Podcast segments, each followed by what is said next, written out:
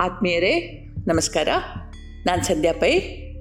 ಗದ್ದೆಯ ಬದುವಿನ ಮೇಲೆ ಇರುವೆಗಳ ಸಂಸಾರ ವಾಸವಾಗಿತ್ತು.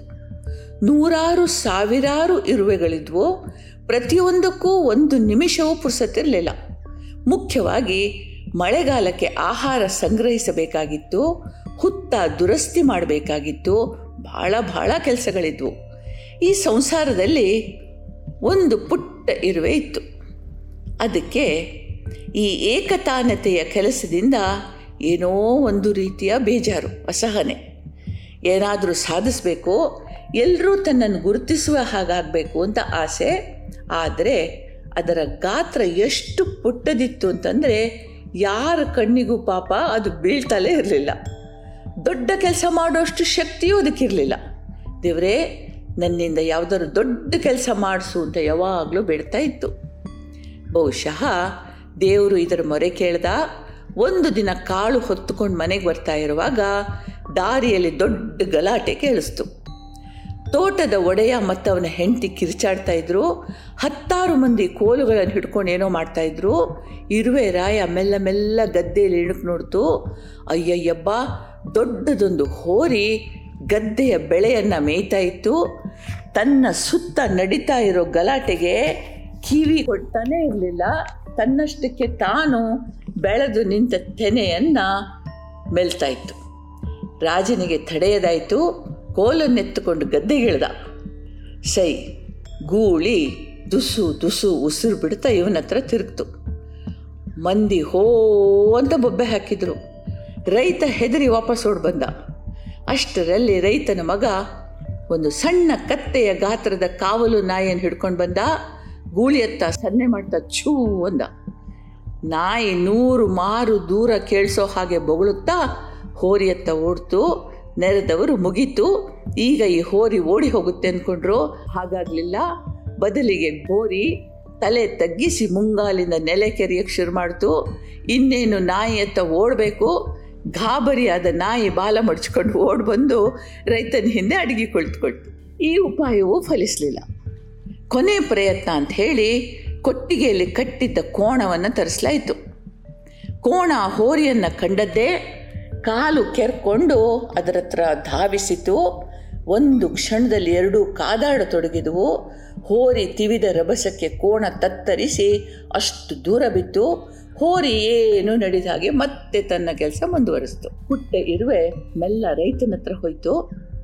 ಅಣ್ಣ, ನಾನು ಪ್ರಯತ್ನಿಸ್ಲೇ ಅಂತು. ಕಣ್ಣೀರು ಸುರಿತಾ ಇದೆ. ಆದರೂ ರೈತ ಬಿದ್ದು ಬಿದ್ದು ನಕ್ಕ.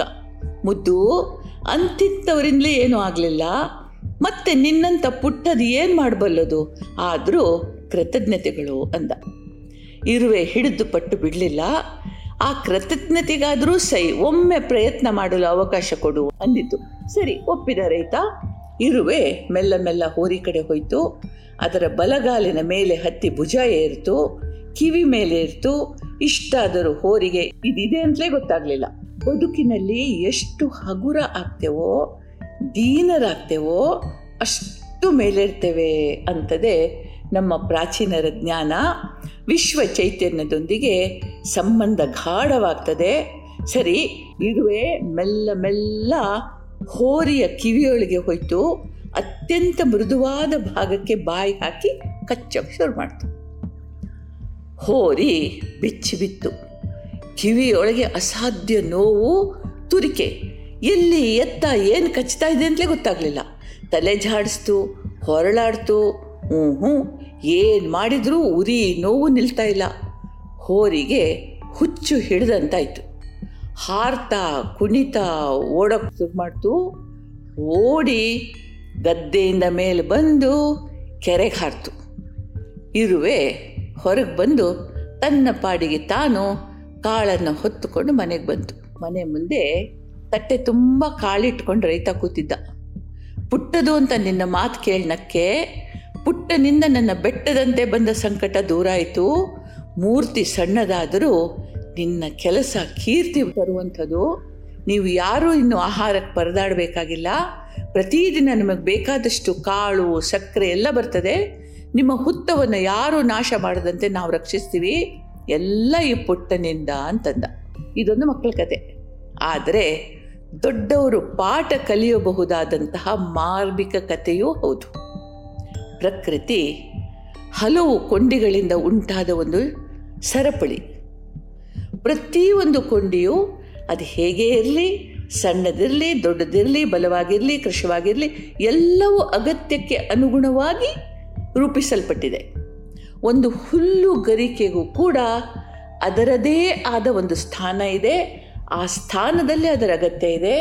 ಬೇಸಿಗೆಯಲ್ಲಿ ಬಿಸಿಲು ಕಾದಷ್ಟು ಮಳೆಗಾಲದಲ್ಲಿ ಒಳ್ಳೆಯ ಮಳೆ ಬರುತ್ತೆ. ಮಳೆ ಎಷ್ಟು ಚೆನ್ನಾಗಿರುತ್ತೋ ಬೆಳೆ ಅಷ್ಟು ಚೆನ್ನಾಗಿರುತ್ತೆ. ಬೆಳೆ ಆಹಾರ ಆಹಾರ ಅಸ್ತಿತ್ವ. ಸೃಷ್ಟಿ ಅಸ್ತಿತ್ವದ ಮೂಲ. ಮತ್ತೆ ಲಯ ಆಗಬೇಕು, ಮತ್ತೆ ಸೃಷ್ಟಿಯಾಗಬೇಕು ಆದುದರಿಂದ ಸೃಷ್ಟಿ ಎಷ್ಟು ಅಗತ್ಯವೋ ಲಯವೂ ಅಷ್ಟೇ ಅಗತ್ಯ. ಆದುದರಿಂದ ಜೀವನದ ಮೊದಲ ಪಾಠ ಅಂತಂದರೆ ಸೃಷ್ಟಿಯ ಒಂದೊಂದು ಕಣವನ್ನು ಗೌರವಿಸೋದು. ಈ ಗೌರವ ಸೃಷ್ಟಿಗೆ ಮುಟ್ಟಿ ನೂರು ಪಾಲು ವೃದ್ಧಿಯಾಗಿ ಮತ್ತೆ ನಮಗೆ ವಾಪಸ್ ಬರುತ್ತೆ. ಈ ರಹಸ್ಯ ತಿಳಿದವನಿಗೆ ಬದುಕೊಂದು ಅಕ್ಷಯ ಪಾತ್ರೆ, ಹಾಗಿದ್ದು ಅವನು ತನಗೆ ಸಿಕ್ಕಿದ್ರಲ್ಲಿ ತೃಪ್ತನಾಗ್ತಾನೆ.